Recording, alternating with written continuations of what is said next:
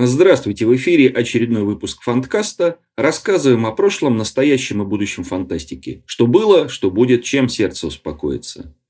Сегодня с вами снова ведущий Василий Владимирский. Напомню, что наша передача выходит под эгидой Петербургской фантастической ассамблеи. Вы можете поддержать нас финансово по указанным реквизитам или морально подписавшись на наш подкаст.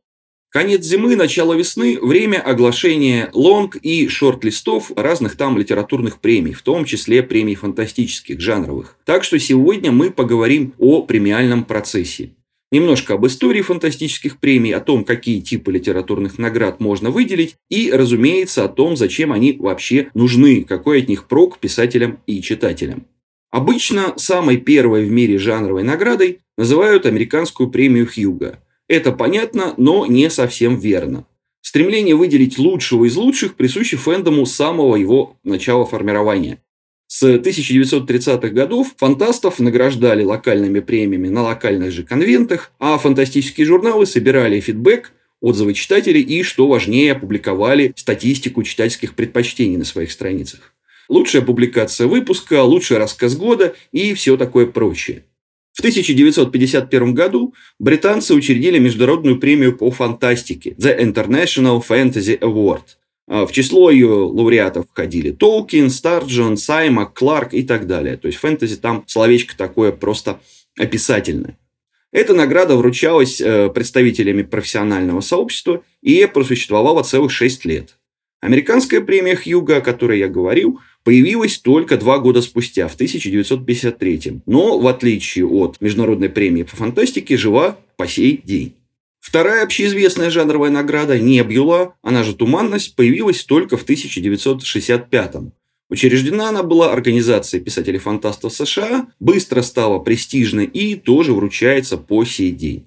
В чем именно разница между Хьюго и Небьюлой, расскажу чуть позже. Пока стоит отметить, что их конкуренция и конкуренция отмеченных этими наградами авторов стала основой для движа внутри англо-американского фэндома на следующие буквально полвека.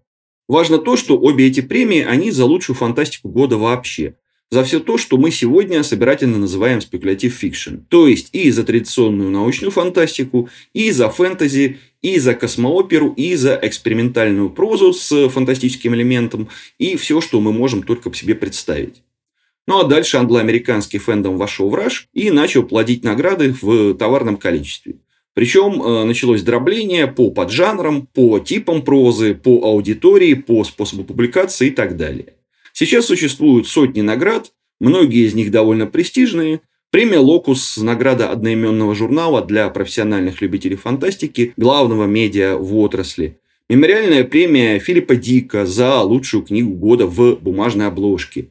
Премия Тип 3-младшего за лучшую фантастику с гендерной интригой. Мифопоэтическая премия за лучшее фэнтези в духе Иклингов, Толкина, Льюиса и их коллег.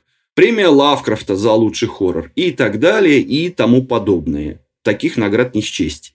Да, некоторые из этих премий уже переименованы по соображениям политкорректности. Писатели, чьи имена они носили на проверку, оказались не совсем идейно безупречными товарищами в белом пальто. Но я привожу те названия, которые премии носили в годы своей наивысшей славы. В Советском Союзе аналогичный премиальный процесс по понятным причинам начался с почти 30-летней задержкой. То есть, э, началось какое-то шевеление примерно в 1960-х. Та же история, что в англоязычных странах на самом деле. Участники клубов любителей фантастики называли своих любимых авторов и любимые книги. Альманах «Фантастика» издательства «Молодая гвардия» публиковал результаты читательских опросов, Э, начали возникать какие-то локальные феномены. Например, Кир Булычев и клуб любителей фантастики при детском доме книги пару лет подряд э, вручали забавную антипремию «Грядный крокодил» за худшую фантастическую книгу года. Названа эта премия была в честь романа «Гряда» Александра Колпакова, чуть менее чем полностью составленного из фрагментов других фантастических произведений, то есть, по сути, романа плагиата. Несколько писателей тогда на Игоря Всеволодовича Мажейка, то есть Кира Булычева, всерьез обиделись и не без причины. Но все это было очень ограничено по месту и времени, резонанс получило только в крайне узком кругу. Годом рождения всесоюзных премий в области фантастики с полным правом можно назвать 1981. Именно в этом году редакции Свердловского журнала «Уральский следопыт» и группе фантастов из Совета по приключенческой и научно-фантастической литературе Союза писателей РСФСР наконец удалось пробить в верхах давнюю идею – учредить ежегодную премию за лучший фантастический роман или большую повесть года. У колыбели этой награды стоял редактор Виталий Иванович Бугров, человек легендарный, незаслуженно забытый нашим фэндомом, как мне кажется, хотя написать о его работе можно не меньше, чем о трудах э, Джона Вуда Кэмпбелла. Но нет, не поднимается ни у кого рука, и у меня тоже моя кульпа. Так вот, в 1981 году в Свердловске на Екатеринбурге впервые в истории страны Советов была вручена литературная премия «Аэлита». Ее первыми лауреатами стали братья Стругацкие и Александр Казанцев. Такой вот э, результат компромисса между группами влияния в советской фантастике. Дальше лауреатом «Аэлиты» становился один автор за год. Правда, со временем, как и у других премий, появились э, дополнительные номинации для дебютантов, для критиков, для промоутеров и так далее. Но это не единственное событие 1981 года, важное для нашей темы. Параллельно с вручением премии «Элита» в том же Свердловске прошел слет советских клубов любителей фантастики. Позднее из этого слета вырос первый ежегодный всесоюзный конвент, на котором собиралось до 3000 человек в лучшие годы. Огромная толпа по тем временам, но это отдельная история. Так вот, э, на слете было решено учредить еще одну премию, неофициальную, вручаемую по результатам голосования членов КЛФ, клубов любителей фантастики. Тянуть эту лямку взялся Борис Завгородний из Волгоградского клуба «Ветер времени». Еще одна знаковая фигура эпохи. Про него, про Завгороднего, кстати, написано гораздо больше, чем про Бугрова. Назвали премию без затей «Великое кольцо», так же, как э, Межгалактическое объединение цивилизаций в цикле повестей и романов Ивана Ефремова. Первое вручение прошло тогда же, в 81-м, и потом эта награда вручалась ежегодно до 1993 года. Правда, с вынужденным перерывом на 84-й, 85-й, когда прошла известная волна гонений на советские клубы любителей фантастики. Что любопытно, Великое кольцо, в отличие от элиты, вручали по нескольким номинациям, в том числе за малую форму и за переводы. Собственно, на этом история регулярно вручавшихся советских премий в области фантастики и заканчивается. Но начинается история постсоветская. И здесь надо отметить небольшое, но принципиальное отличие этих наград от западных. Смотрите, англо-американский фэндом э, довольно рано двинулся по пути специализации.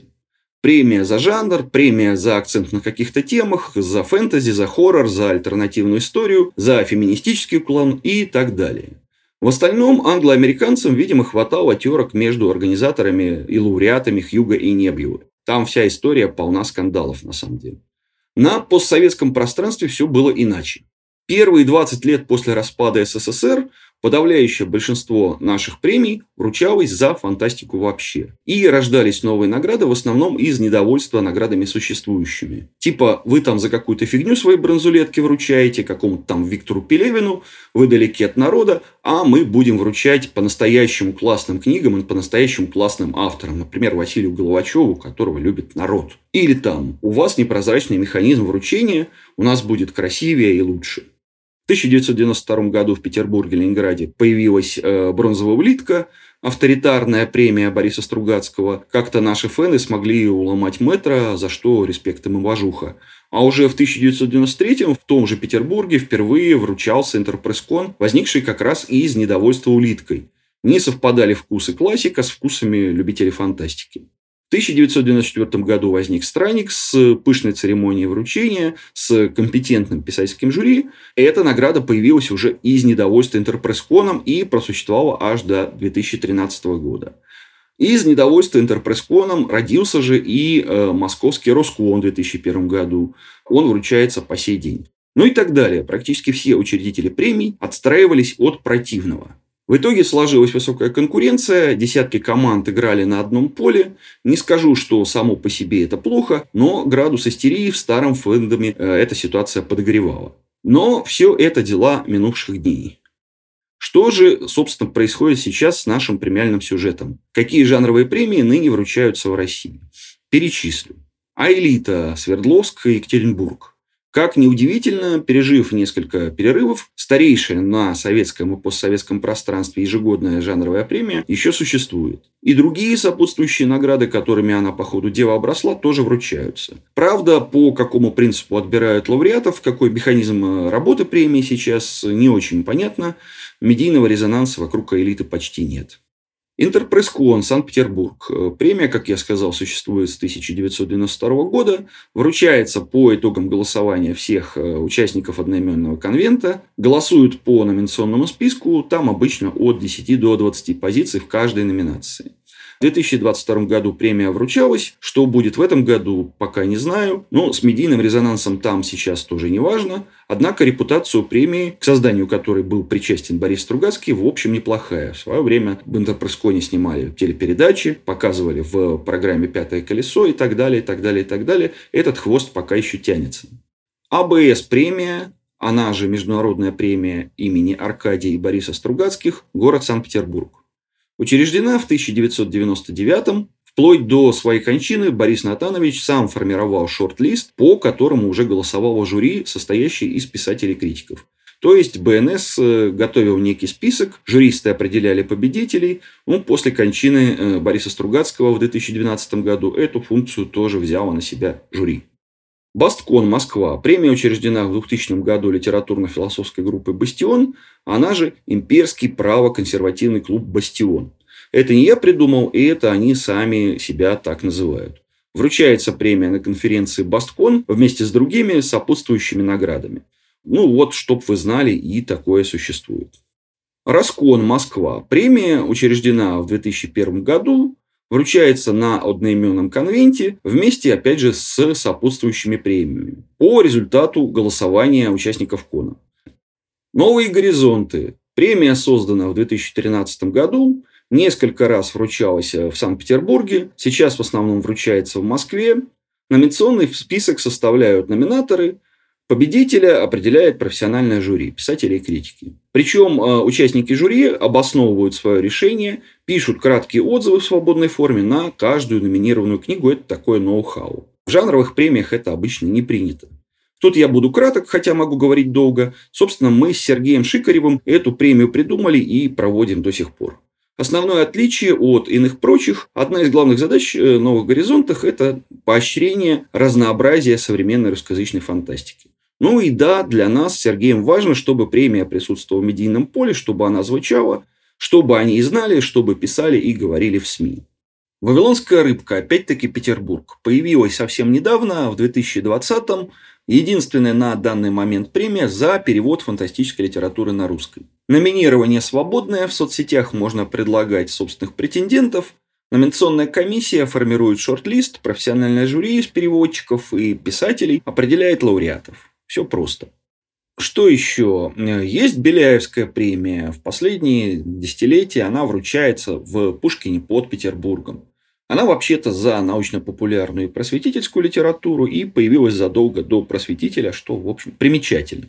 Но с 2014 года в рамках Белфеста вручается еще и награда «Двойная звезда». Тоже четко нишевая и уникальная в своем роде. Это единственная награда специально за лучшую фантастиковедческую книгу. Я думаю, будет повод еще поговорить о ней отдельно. Вернемся к этому разговору. Есть теплые ламповые премии разных профильных медиа. Книга года по версии портала «Лаборатория фантастики». Выбор редакции журнала «Мир фантастики», чертова дюжина вебзина «Даркер», посвященного хоррору и так далее.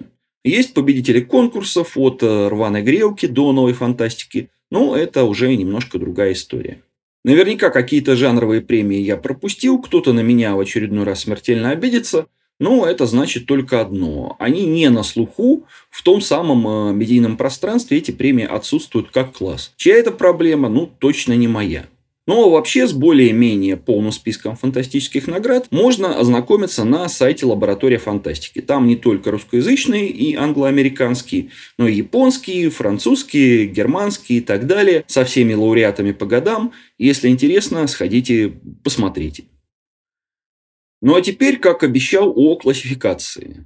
Как вы, наверное, заметили, классифицировать жанровые премии можно по разным критериям. Например, специальная премия или универсальная за лучшую фантастику вообще или за какое-то направление или тип издания. Или по принципу вручается эта награда раз в жизни, как элита или новые горизонты, или один и тот же автор может получать ее до бесконечности, год за годом, тут не буду тыкать пальцем, сами догадаетесь.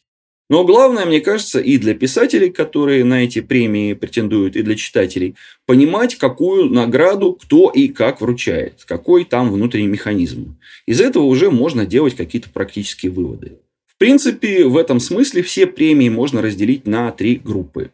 Во-первых, премии демократические, то есть те, которые вручаются по результату голосования, например, всех зарегистрированных участников конвента. Роскон, Интерпресскон, Хьюга и так далее. Во-вторых, это премии экспертные, то есть те, которые вручает жюри, отобранные по определенному принципу. Ну, по большому счету, к этой категории можно отнести даже премию Небюла, потому что она вручается всеми членами вот этой самой ассоциации фантастики, Американской ассоциации фантастики. И для того, чтобы стать членом ассоциации фантастики, надо э, что-то выпустить, что-то написать, то есть быть по факту американским писателем. Наконец, премии авторитарные, в смысле э, вручаемые одним человеком, который пользуется авторитетом в литературном сообществе. Таких сейчас, э, к сожалению или к счастью, не существует э, и людей, и премий. Но самый лучший показательный пример – это, наверное, бронзовая улитка Бориса Стругацкого. Вообще, значительная часть истории постсоветских жанровых наград – это история борьбы за максимальный демократизм. А давайте придумаем такой механизм вручения, который действительно отражал бы волю народа, предпочтение фэндома.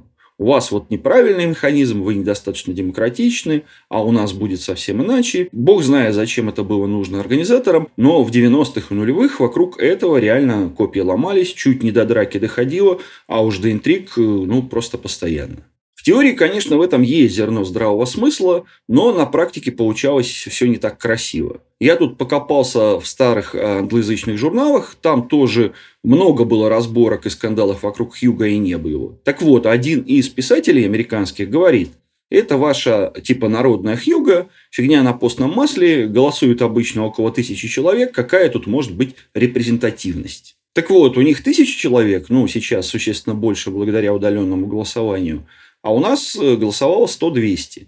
Даже на больших традиционных конвентах, куда съезжалось до полутысячи человек, а, большинство народа просто не доходило до урн для голосования. В результате выработалась э, безупречная формула, как получить демократическую премию.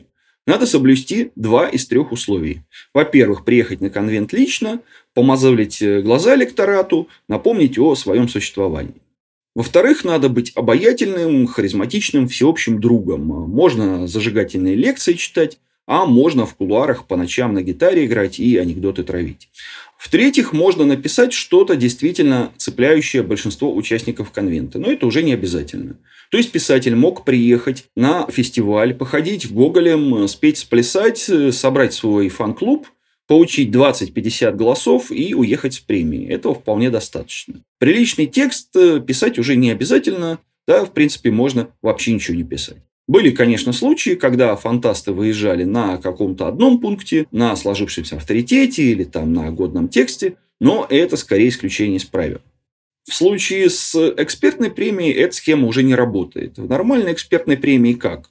Один раз член жюри проголосует за хорошего парня с беспомощным текстом, другой раз проголосует, а в третий его просто не позовут никуда. Только, ну, собственно, фан-клуб этого самого хорошего парня. Поэтому голосуют эксперты сообразно своему вкусу, плохому ли, хорошему, это уже на совести организаторов. Тут вроде бы все понятно. Смотришь состав жюри и решаешь, насколько ваши предпочтения совпадают. Если совпадают, хорошая премия, надо брать, надо читать то, что там отметили. Проблема в том, что конечный результат голосования жюри складывается путем сложения персональных оценок. В итоге премию получает тот, кто в серединке списка с оценками хорошими, но не максимальными. Зато эти хорошие оценки выставили, допустим, все участники жюри. В общем, немножко усреднение получается такое. На самом деле, самая честная премия – это, конечно, премия авторитарная. Там, где я царь бог и воинский начальник. Захотел того наградил, захотел этого. Почему? А вот так решил. Точка. К сожалению, после ухода Бориса Натановича Стругацкого в нашей фантастике непререкаемых авторитетов такого калибра не осталось. Любая попытка создать авторитарную премию натыкается на закономерный вопрос. А ты вообще что за хрен с бугра? Почему твое субъективное мнение весомее, чем мое? Для составления персональных топов авторитета некоторых фантастов еще хватает, но для полновесной литературной премии этого как-то маловато. И тут надо учесть еще один нюанс, еще одно традиционное отличие жанровых премий от премий общелитературных. Исторически сложилось со времен Хьюга и Небулы, со времен Аэлиты и Великого Кольца, что премии в области фантастики – это премии почетные. То есть, за редкими исключениями, не имеют призового фонда. Грамота, бронзулетка, три минуты славы на сцене – все, что получает лауреат такого рода награды. Исключения в России я знаю ровно два. Это АБС-премия, которая вручает денежные призы финалистам и лауреатам. Сумма не скрывается, она меняется год от года и зависит от щедрости спонсоров. Ну и новые горизонты в последние три года. Там лауреат награждается э, скромной суммой в 100 тысяч рублей. Не знаю, удастся ли нам сохранить призовой фонд э, в нынешних сложных обстоятельствах. С безденежными премиями все, в принципе, по-честному. Организаторы этих наград тоже работают на чистом энтузиазме, тратят время, силы, невосполнимые ресурсы на подготовку движухи, так что, в общем-то, и э, лауреату не на что особо претендовать. Какой смысл для писателей в такой награде, спросите вы? Какой практически выхлоп? Ну, можно предположить, что премия повышает продажи. Увы, практика опровергает это смелое предположение. К сожалению, точной статистики я не нашел, но даже крупнейшие американские премии, а, всемирно знаменитые и все такое, не повышают продажи, на этом сходятся все эксперты. Ну, кроме разве что премии Хьюга и, возможно, премии Немьева. Теоретически премия может работать на репутацию автора. Ну, да что там может, она, в общем, и должна это делать. Чем шире резонанс, э, чем больше о книге лауреата говорят, хвалят, ругают, тем больше охват, тем больше народа интересуется, что же за книжка-то такая. Тот самый эффект снежного кома, о котором я люблю рассказывать. Речь даже не о широких читательских массах, э, там лучше работает реклама в московском метро, а о профессиональной среде. О критиках, э, писателях, издателях и так далее.